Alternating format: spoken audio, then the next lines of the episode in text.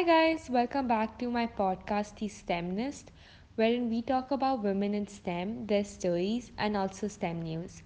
Today I have Jhoselyn with me, who is majoring in aerospace engineering and astrophysics.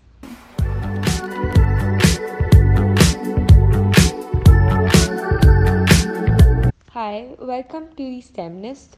So tell us more about yourself. Hello, Sonia. Thank you for having me in the STEMnist podcast. My name is Jhoselyn Quispe. I am Peruvian-American and I am an undergraduate student. In my majors are aerospace engineering and astrophysics.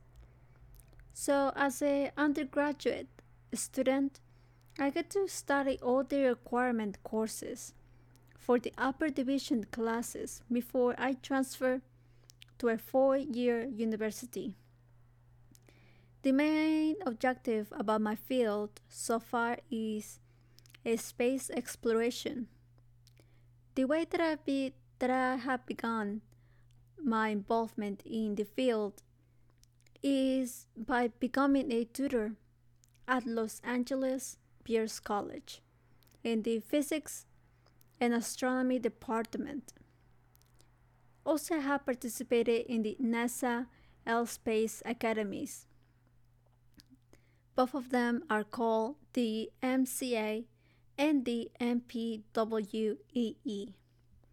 And currently, I am a NASA ambassador for the NASA Lucy mission. Thank you. Aerospace engineering sounds really fascinating. Tell us more about your field.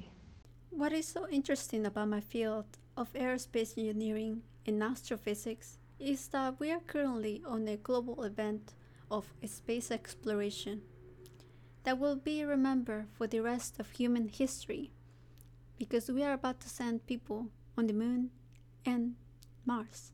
So whenever you see a rocket, probe, satellite going out of space, there's a team of professionals, professors, engineers, students in many fields around the US and the world that fought for it. My field is a global contribution, and many fields are needed to accomplish our goals. I got the chance to meet other people, especially around the world, for the same purpose: to launch a rocket, to write a proposal, or to study the universe.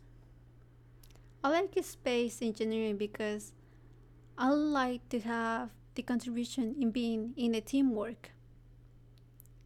I like it because aerospace engineering means to one day for me to be able to contribute to a launch of a rocket in space.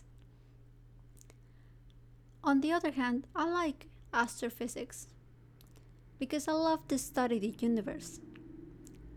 Ever since I had a memory as a kid, I really was fascinated about what is going outside of our own home, called the solar system.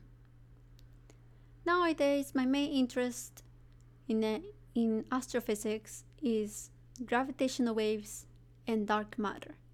And for aerospace engineering, is to get involved in the process on launching a rocket. In some way, I think I like the mystery and the darkness of what is out there, outside of our solar system. It's very interesting. So, what are your interests outside your work? How do you manage work-life balance? So, balancing work and free time is very important to me. So what I do is either I read something that I want to, that can be either STEM or not STEM related. I watch shows, documentaries, movies, films on my free time. They can either be STEM related or not too. I am currently watching Jujutsu Kaisen, which is an anime that I find very interesting. Aside from that, I'm also watching Cosmos by Neil deGrasse Tyson.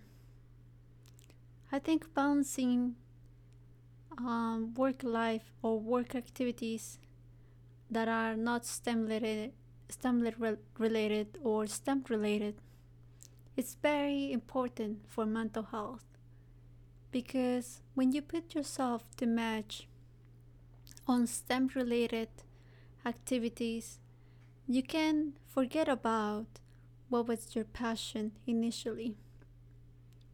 Aside from those activities, something that I do is that I like to cook whenever I want to. I love finding new recipes and delicious ones too. Before the pandemic, I used to swim twice a week, and I really loved it because it made me feel like another person without worries and responsibilities. So I recommend for anyone that is going to school, college, or universities is to balance educational life with something fun and relaxing that you can enjoy. Tell us any interesting projects that you've been working on lately or that you have been involved in. So currently I am an ambassador for the NASA Lucy mission, and what that means is that I get a chance to talk about the Lucy mission to universities, colleges, libraries, and high schools, etc. We are currently on training though, so in the meantime, I am involved in the field of science communication, and I have an Instagram profile and a YouTube channel where I talk about astronomy related topics. You can follow me at the Instagram as @josely. Josely is spelled as JHOSY, and astro as astronomy. So together they are Astro Josely. And the YouTube channel is right now mainly in Spanish, but it's called La Superunatic. So if you want to know about it and want to check it out, and you know Spanish and like astronomy, I can spell it for you. So it is spelled as LASPACE SUPERUNATIC.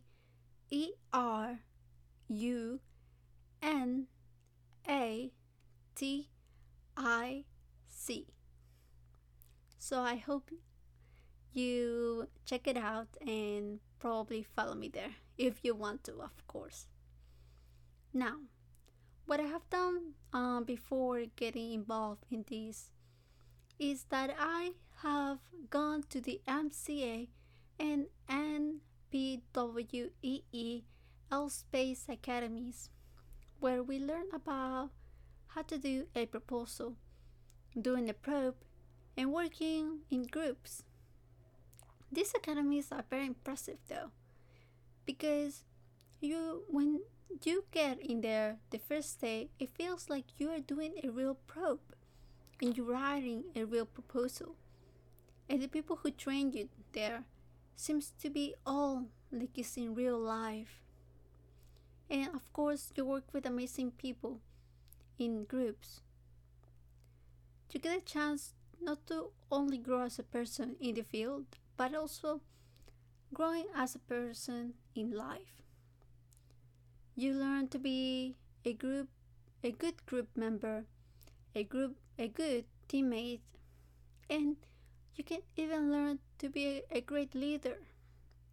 Even if you are not one, you always have the chance to learn from others.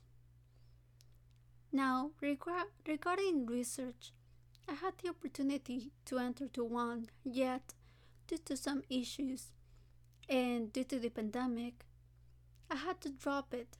Yet that's how life is.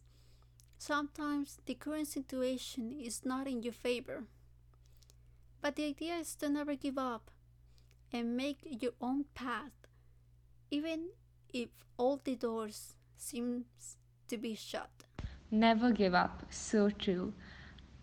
How did you get into STEM and what motivated you in this area? I have received these same questions so many times, but to be honest, I don't know. I don't know what got me to be so much impassioned about STEM and what motivates me to be in STEM. I have no idea, but I can tell you this. Since I had a memory as a kid, there was nothing else that I wanted to do but to become one day to be an astronomer. And for a little kid, going to my grandma's town that is located far away from the capital of Peru, seeing the skies that are clear and so beautiful and not so much contaminated as other places. Whenever it's at night, you can see all of the stars on it, and it seems just magnificent. There's so many of them. It's like an ocean full of little gems. It's such a not only a romantic, but also quite beautiful moment. And as a kid, once one wonders, why not, right? Why not to become an astronomer and keep seeing the beautiful skies at night? Tell me, how can I not fall in love with space and want to dive into this mysterious dark ocean? That's why I wanted to become an astronomer. Everything began since I was a kid in my grandma's town at night. I guess in some way, this is what they call true love at first sight, right? You see something and then you just fall in love for it, and it lasts a lifetime. That's how I felt, and that's how I am feeling whenever I remember that, whenever I'm studying, and whenever I'm learning something new about the universe. That's how I interpret my passion for astronomy. It is true love. It has no reason to be there. It's just something that is meant to be, at least for me. Oh, so romantic. So you discovered your passion for astronomy while gazing sky. Tell us more about your future goals. So my future goals in the STEM field, at least, is to one day to be able to work at NASA. It could be either as an aerospace engineer or as a future astrophysicist. After that, maybe what I would like to do in the future, after working in NASA, of course, is to become an astronomy professor, either in the US, in Europe, or in Peru, my home country. They sound like very humble jobs, what I want to do in the future, but something I had always loved to do, at least so far, since I am a tutor, is to, I would love to teach and inspire and spread science and the science communication, the science method, to the new generation. I guess in some way, in the future, I would like to become something like Carl Sagan was when he inspired many kids and many adults and teach and taught, at least, about the wonders of the universe. I'm pretty sure with your determination and passion, we will be seeing you soon in NASA. Any challenges or struggles you faced in your journey? So, one of the difficulties or challenge, as you want to call it, that I had, I think it can be summarized by the Islamic Persian poet Rumi, and he said this, and I quote, "Your worst enemy is hiding within yourself." Well, my, in this case, is my own mind.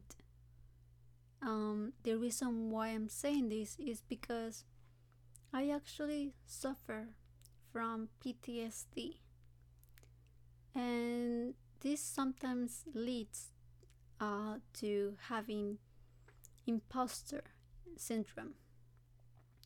Sometimes things seem that they won't work out, and sometimes this can be for random reasons. Sometimes they don't need to make sense, but they do affect me on my work, on my view of myself, because sometimes I feel like I am underqualified in every way.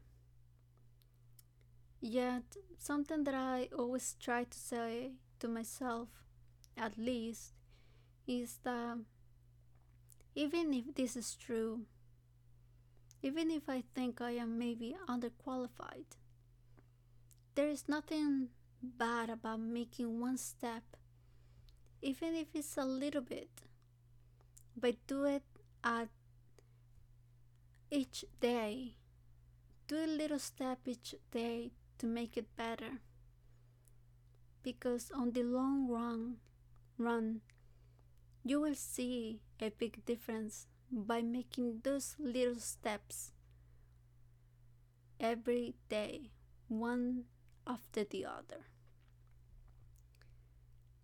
That's why when I have time, I try to relax and enjoy life. Yet, when things become too difficult, I reach out to professional help, maybe going to a psychologist. So, in some way, I'll say that there is no limitation from your mind from becoming a scientist, because I am doing it too. Sometimes it might be difficult.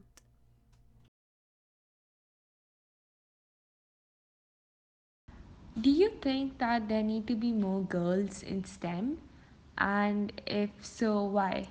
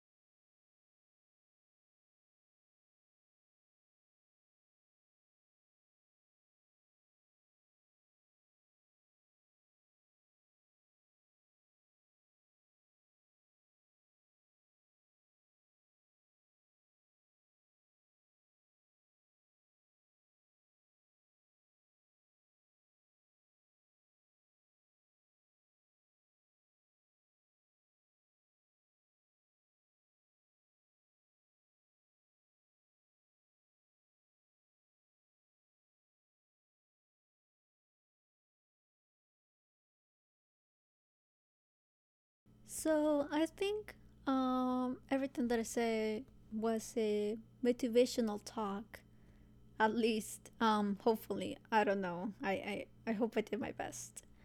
But now about some tips that I will advise to students when they're studying either physics or astronomy is to probably ask about tests or previous exams from the courses you are taking with a particular professor that you are taking, of course. You can ask a friend that took the class, or you can ask a tutor or the professor about it. This is a great way to study for an exam. I have done it before, and it prepared me very well, and I really felt ready to take the exam before. Doing that is putting yourself in the environment, and if you do it multiple times, it becomes very familiar once you take the actual test. Also, something that I will recommend for a tip in studying in a course is to never be afraid to ask questions to the professor, maybe a teammate, a tutor, or an ex-alumni. Just something that I always have mentioned to my tutees in the college that I work for is that I always tell them this on the first day at work, and it goes like this. Carl Sagan said this once: there are naive questions, tedious questions, ill-phrased questions, questions that put after inadequate self-criticism, but every question is a cry to understand the world. There is no such thing as a stupid question. So, in other words, is not to be afraid. I really hope this helped to any of you. And if you are in STEM or want to be in STEM, don't hesitate. Just pursue it. Just go and do it. And you basically live only once, you know? So you never know if it's the right thing for you. Thank you so much for taking out your time. And it was a pleasure to have you on my podcast. And see you soon, guys, next week.